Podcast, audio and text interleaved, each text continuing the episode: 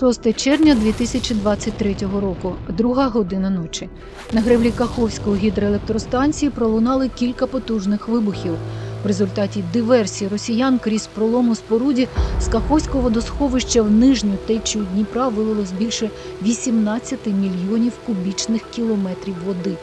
Ця стіна води знищила все на своєму шляху. Були пошкоджені і знесені тисячі будинків в Херсонській і Миколаївській областях. Загинули десятки людей. Зараз ми спостерігаємо збільшення забруднюючих речовин у воді, збільшення токсичних речовин, збільшення біогенних речовин. Затоплені національні парки, забруднені території і вода, підрив гідроспоруди це воєнний злочин і екоцид. Наслідки для довкілля триватимуть десятки років, кажуть вчені. Після підрахунків е, ми зробили висновки, що е, біля 40% популяції нашої чорноморської мідії, яка знаходилася у тому поясі, де була прісна вода, вона просто загинула. Це подкаст Мені болить війна і екоцид про наслідки російської агресії. Я його авторка і ведуча Олена Горячева, журналістка із глибоким інтересом до екології. Разом з експертними гостями ми щотижня обговорюємо вплив війни на довкілля, розглядаємо проблеми питної води, якості ґрунту, забруднення річок і моря.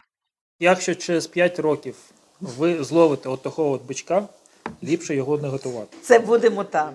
Про вплив Каховської екологічної катастрофи на Чорне море я розпитала у виконувача обов'язків директора наукового центру екології моря Віктора Коморіна.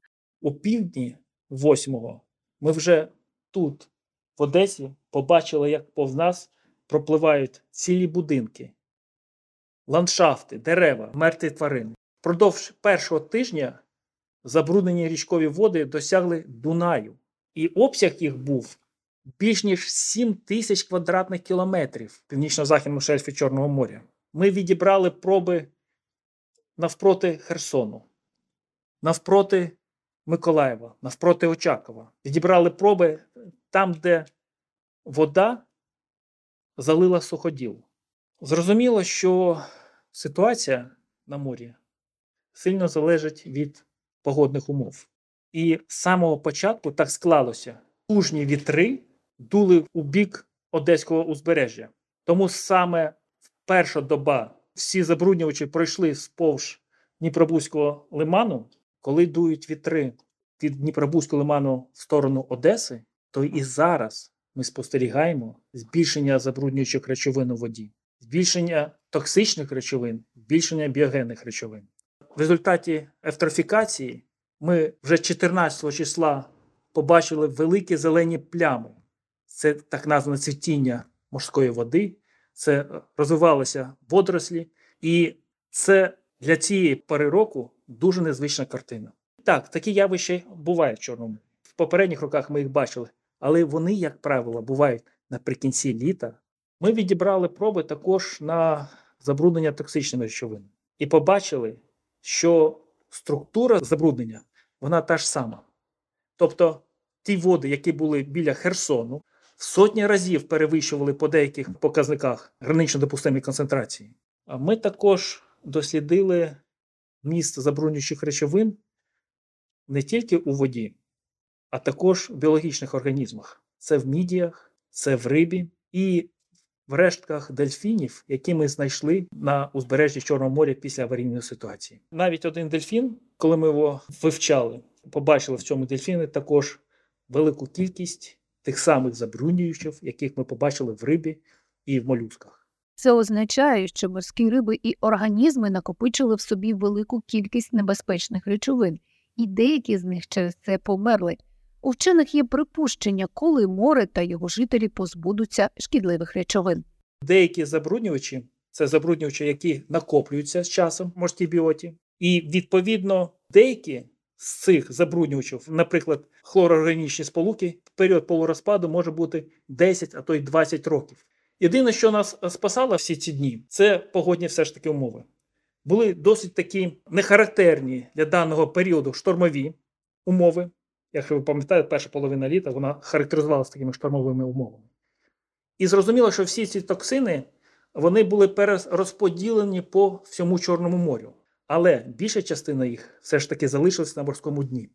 І зрозуміло, що в наступний раз, коли буде штормова погода, вони змучують, попадають знову у воду і знову впливають на екосистему. Наскільки це буде довго, ми поки що не знаємо. Це предмет нашого вивчення. Тут необхідно ще додати такий нюанс, що Чорне море це унікальне море в світі, і що більше 80% моря займає сірководень, і лише тонкий прошарок 100-150 метрів це киснева зона. І цей прошарок, оця от екосистема киснева, вона дуже вразлива для антропогенного впливу і для кліматичних змін, які зараз відбуваються. Доволі сумну картину після підриву Каховської ГЕС спостерігала і директорка Інституту морської біології Національної академії наук України Галина Мінічева. Інститут також досліджував стан екосистеми Чорного моря і має дані про вплив воєнних дій загалом. Адже у морі біля нашого північно-західного узбережжя з лютого 2022 року відбувались значні воєнні події, і неодноразово ставався витік нафтопродуктів.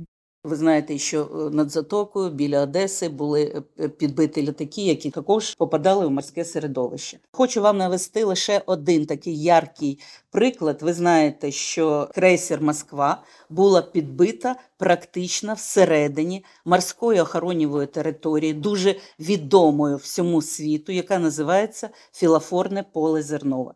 І, звісно, був вплив не тільки на філофорне поле Зернова, а на весь е, північно-західний шельф, який є таким містом знаходження самих цінних біоцинозів, не тільки е, червоної водорослі філофори, але й пов'язаної з нею гідробіон. До кінця 22-го року підрахували, що практично більше ніж половина акваторії північно-західної частини, тобто більше ніж е, під 50%, була вкрита плівками нефтяними. Причому деякі акваторії були одноразово вкриті, а деякі, як ви бачите, до шести разів поспіль покривалися нафтою, маслами і деякими іншими матеріалами.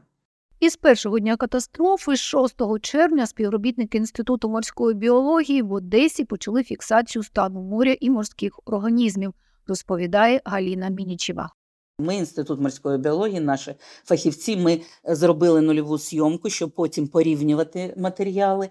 І, е, звісно, за дві доби у нас солоність спала з 14 промілі, яка е, притаманна для нашого регіону до 3, а 3 промілі – це прісна вода. Ну і, звісно, велика кількість, аномалія 650% за 10 діб вода, яка потрапила в морську екосистему. Звісно, що в першу чергу постраждали ті гідробіонти, ті організми, які просто фізично не могли покинути оту зону опріснення. В першу чергу дуже така відома для Чорного моря такий знаковий малюск Чорноморська мідія. Вони опинилися під е, прісною водою більше ніж на протязі тижня. Після підрахунків ми зробили висновки, що біля 40% популяції нашої чорноморської мідії, яка знаходилася у тому поясі, де була прісна вода, вона просто загинула. Ну а загальні цифри більше 100 мільйонів особин загинуло та 3, більше ніж 3,5 тисячі тонн. Я перераховувала, потрібно було, мабуть, 745 тонних вантажівок, щоб це все вивезти з Чорного моря. Але, звісно, це ніхто не вивозив. І що далі трапилось? Багата чисельність мертвої органіки, загиблих організмів оказалася в прибережній смузі. Але е, ви знаєте, що хтось гине, а хтось їсть цю мертву органіку. І у цьому випадку, значить, безоплатний банкет отримали ракоподібні в першу чергу. Ми спостерігали велику кількість птахів, і не тільки морських птахів. Ті птахи, котрі ніколи не підходили до моря, але безоплатний банкет він і є безоплатний банкет. І екосистема переварювала цю органічну мертву речовину. Загалом підрахували, що так звана вибухова фаза після хвилі прісної води з Каховського водосховища тривала 80 діб. І вже наприкінці серпня в Одесі навіть відкрили для відпочивальників деякі пляжі. Мені болить війна та екоцид. Від червня науковий центр екології моря вже провів три дослідження якості води у Чорному морі після підриву Каховської ГЕС. Щоразу проби води були кращими. Третій забір проб відбувся у жовтні і вже готові результати. Кількість забруднюючих речовин, ну концентрація їх маю на увазі, була меншою ніж у попередніх дослідженнях. Так, вона буде спадати. Тут немає суму. Ну мається на увазі буде спадати, якщо не буде інших аварійних ситуацій, не буде інших потужних джерел забруднення. Мається на увазі як результат саме цієї аварійної ситуації. Так вона буде спадати. Тим не менше, Віктор Коморін та Галіна Мінічева радять не зловживати риболовлею та не їсти чорноморську рибу, що виловлена біля наших берегів. Якщо через 5 років ви зловите от такого от бичка, ліпше його не готувати. Це будемо там. Я б їм рекомендував рибалити, але випускати цю рибу, ні в жодному разі не їсти і не готувати. Вони ж е, постійно знаходяться в міграції. І навіть зараз, які рибалки стоять на наших е, е, хвиляломах, вони ловлять ту рибу, той же сарган. Він мігрує на дуже великій відстані, тому що з одного боку це страшна ситуація, і накопичення токсичних речовин, все це зрозуміло. Але зрозуміло, що життя триває. Треба розуміти, що екосистема це такі динамічні системи, в яких вже закладені механізми переробки і відновлення. Якщо у вас добра імунна система, то, будь ласка, їжте цю рибу, але є, що ви розумієте, що йдуть процеси забруднення і розкладу. Ще хочу додати. Часто журналісти мене запитують: якщо літо і починається вибір, Галина Григорівна, там на узбережжі, там макрофити, можна купатися. Слушайте, якщо ви боїтеся, можна купатися у ванні вдома з фільтрами. Отам не буде ніяких. А це природні е, екосистеми. І, звісно, і будуть макрофіти, тому що це оборотні процеси, і все буде. Але якщо ви здорова людина, ви можете собі дозволити. Цікава порада, але ж ми всі хочемо не грати у рулетку з чистотою морської води і пляжів. Чи можемо ми якось вплинути на скоріше відновлення, очищення Чорного моря?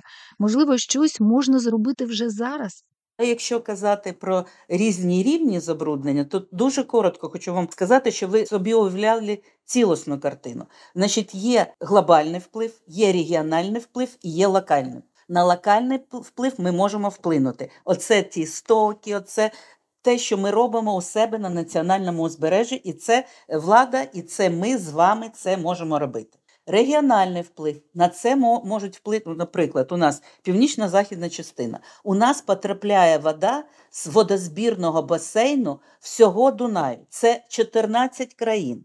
І останні два десятиліття колосальні кошти всіх європейських країн були вкладені на очищення Дунаю. І ми взагалі зараз фіксуємо в проєктах рекавері, процес рекавері, регіональне відновлення північно-західного шельфу завдяки тому, що очищується весь водозбірний басейн. І на це ми що ми можемо повлияти? Можуть е, лише е, європейські країни повлияти. І є ще глобальний рівень. На це можемо повлияти лише на планетарному рівні. Тому треба розуміти, що на кожному рівні є впливи і є на те, що ми можемо вплинути, і те, що ми можемо просто прийняти. Тут стоїмо на пляжі Аркадії, да? а якість водного середовища така, яка поведінка на водозборному басейні всіх 14 європейських стран. Дякуючи за змістовну бесіду, я сподіваюся, що нашим слухачам було так само цікаво, як і мені. У наступному епізоді подкасту Мені болить війна та екоцид. Я Олена Горячева разом із екологами вирушаю на польові дослідження. Підписуйтесь, щоб першими почути наступні епізоди.